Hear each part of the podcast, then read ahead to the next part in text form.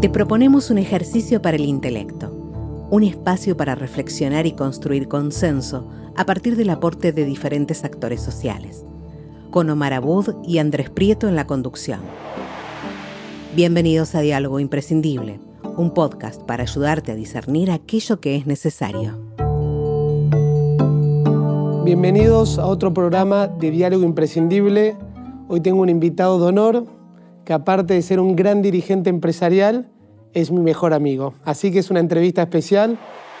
Estamos con Tommy Caragosian, empresario, licenciado en Administración de Empresas y hoy ocupa el cargo de presidente de Unión Industrial Joven. Bienvenido, Tommy.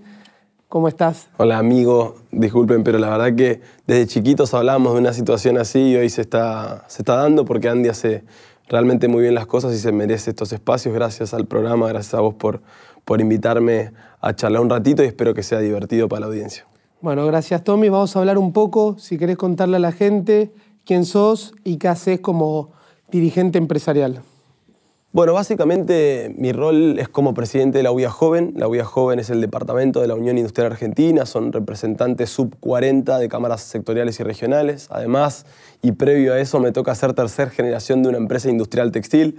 Siempre digo que cuando era chiquito yo decía que era de River Plate y de Teneplatex porque llevo en la sangre y en mi vida la empresa que generó mi abuelo, que siguió mi padre con, sus hermanos y que ahora tenemos el gran desafío junto a mi hermano y a mis primos de, servir e impulsando esto que nos genera tanto orgullo, que es ser industriales. Teneplatex, para el que no conoce, es una empresa industrial textil que hoy tiene 1.420 trabajadores distribuidos en seis provincias con grandes proyectos de inversión. De hecho, vos sabes bien, porque lo hemos visitado, en Montecaseros Corrientes estamos construyendo una nueva fábrica de 16.000 metros cuadrados, donde con gran orgullo puedo decir que vamos a generar 500 puestos de trabajo adicionales en los próximos dos años. Tremendo, espectacular. Eso del lado laboral. ¿Cuándo te empezaste a inmiscuir en lo que es la gremial empresaria?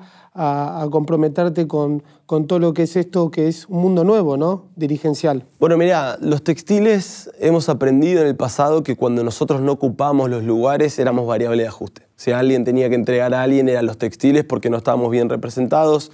Lo aprendimos, por ende desde muy chico mi padre y nuestra organización de alguna forma quiere empezar a ocupar lugares. Me acuerdo hace ya casi nueve años, en un momento, yo recién arrancaba en la compañía nuestra, en, en marzo van a ser creo que nueve o diez años, y mi padre me dice, tenés que ir a la UIA. Y yo realmente no entendía por qué estaba yendo, tenía un montón de cosas. Voy a la primera reunión y le digo, viejo, me estás haciendo perder el tiempo.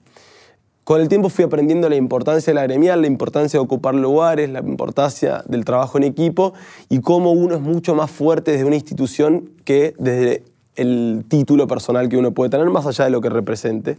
Por ende, estoy muy agradecido a, mi padre de haberme inculcado este camino de la gremial. Por supuesto, es un camino complejo con sus sinsabores. Eh, a veces se dan cosas hermosas, divinas. Creo que hoy lo más importante que me llevaría de la gremial son los amigos que me hice, que es el intangible de ser parte de un equipo, parte de un grupo con valores, con principios, con necesidades, con pasiones similares. Bueno, vos sos parte de nuestro grupo y hoy tenemos un grupo de jóvenes, hombres y mujeres comprometidos a, la militancia industrial, esto es a, recorrer la Argentina, a conocerla, a conocer de las historias de los industriales eh, y de cómo ellos fueron haciendo las empresas que hoy tienen. Yo siempre digo que, que si hay algo que tenemos en común los industriales es el orgullo por generar trabajo privado y de calidad. Y hablando de esto, que no es fácil, no es común, que siempre se criticaba que los empresarios o los industriales no se comprometían con el país. Y hoy es una marea extraordinaria, y yo te felicito públicamente por el gran trabajo que estás haciendo en la UIA, que muchas generaciones de jóvenes, dueños de empresas, se comprometen, se comprometen no solo con sus empresas y generar trabajo, sino también al diálogo.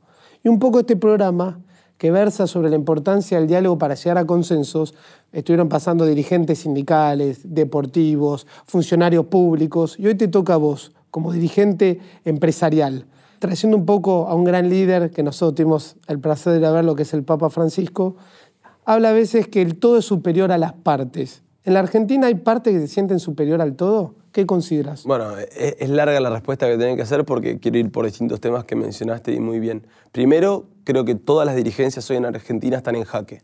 La sindical, la industrial, la empresarial, la política, la judicial, todas.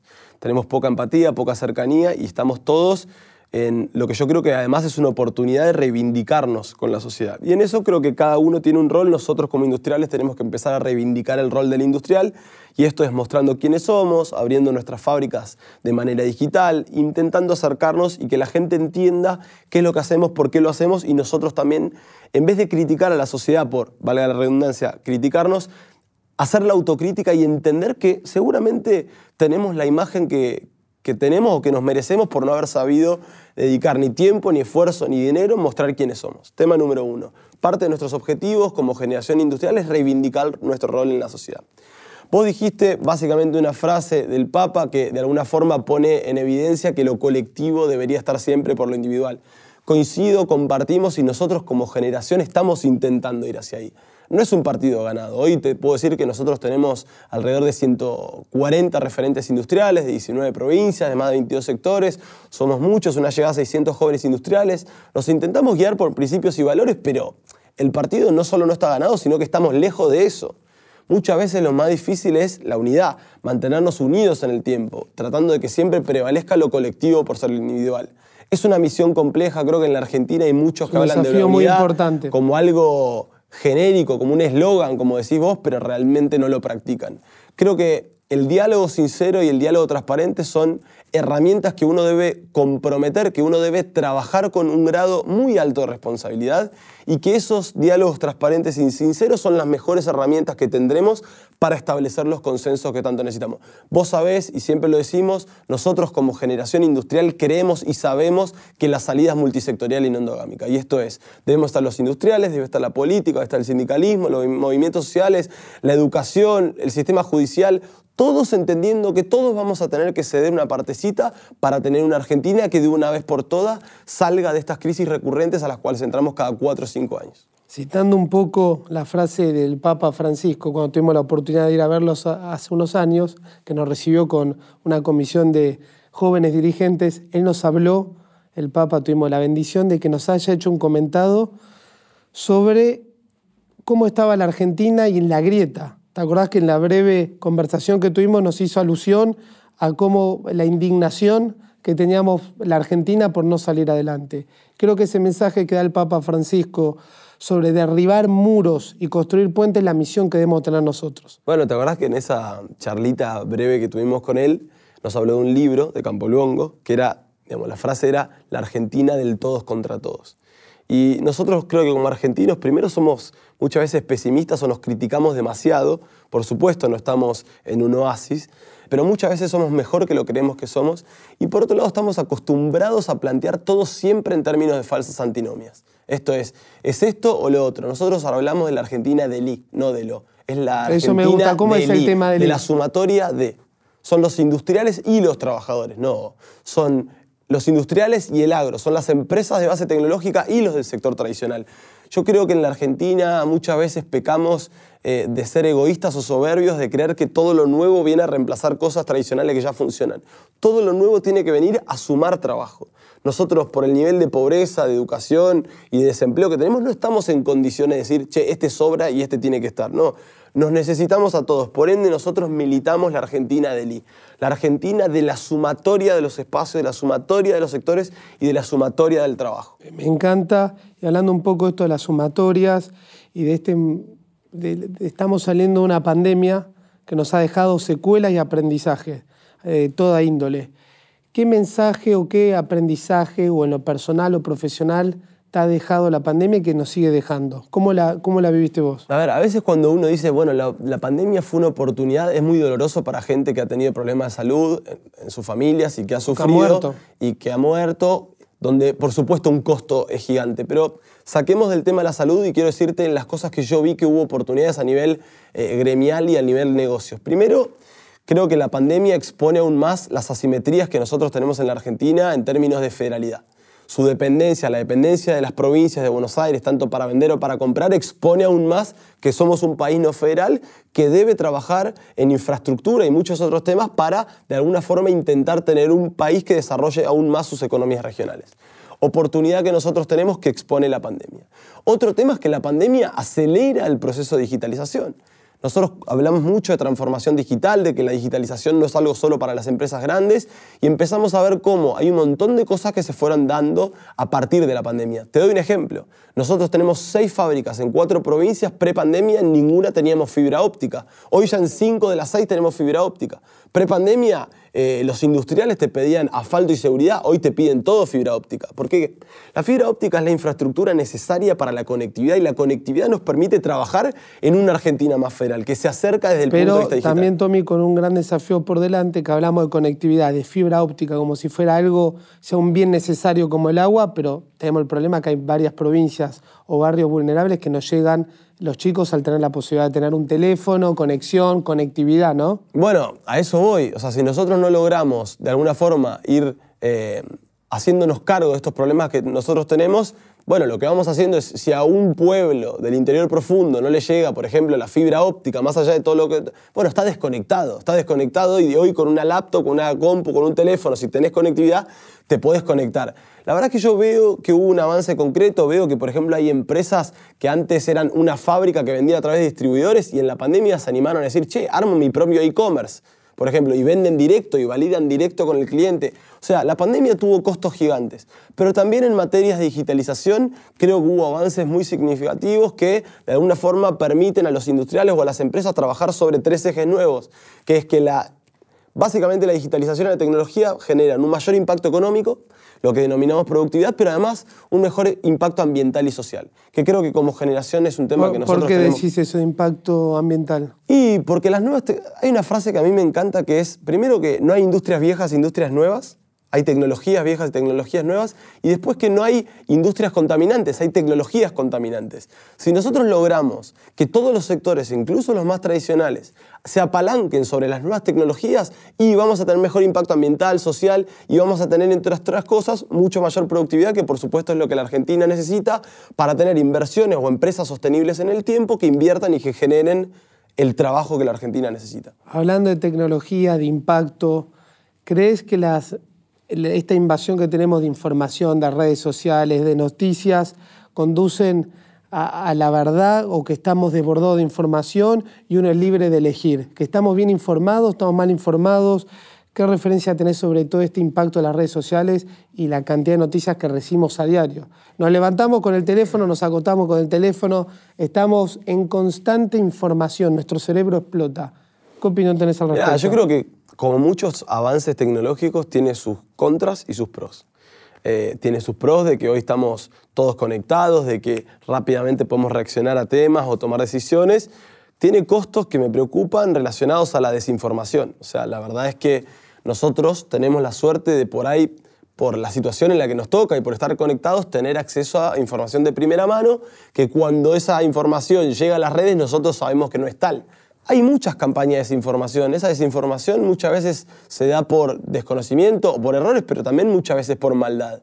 A mí me genera dolor y no estoy hablando de una posición partidaria, estoy hablando de una posición industrial, tratando de ser una posición intermedia, que desde los dos lados que hoy nos toca vivir, que es como esa grieta en la que vivimos, eh, haya tanta desinformación. Entonces, así como veo beneficios en la digitalización, en, el uso de la información y en la llegada que tenemos 24 horas, veo un costo para la sociedad y por supuesto para nosotros mismos como argentinos de desinformación, de maldad y de alguna forma de tratar de incidir en las decisiones de las personas con métodos non santos, por así decirlo. Habla de maldad y pasa, es algo común hoy con las redes sociales, con Twitter o incluso Instagram. Hacen usuarios falsos y uno puede difamar a cualquier persona de manera gratuita. Entonces, a veces se genera un malestar en las redes sociales que es imparable y no construye. La gente va perdiendo tiempo, energía, o la hace mal o lo, afecta porque estamos constantemente. Hay que tener límites con la tecnología. Y te voy a otro caso. Por ejemplo, en Twitter está pasando mucho que hay gente como vos y yo que arma una cuenta que dice diario eh, mirada, diario mirada, y empieza a bajar noticias. Y la gente dice, che, lo dijo Diario Mirada, y nadie sabe lo que es Diario Mirada, pero de alguna forma tiene, de alguna forma están legitimizando una información. bueno, creo por solo estar en las redes sociales y estar... Bueno, es parte del, riesgo que, que, estamos viendo y creo que así como los avances, como te dije, tienen beneficios, también tienen sus costos y de a poco tenemos que ir poniendo ciertas reglas para ir acomodando el avance de estas nuevas tecnologías.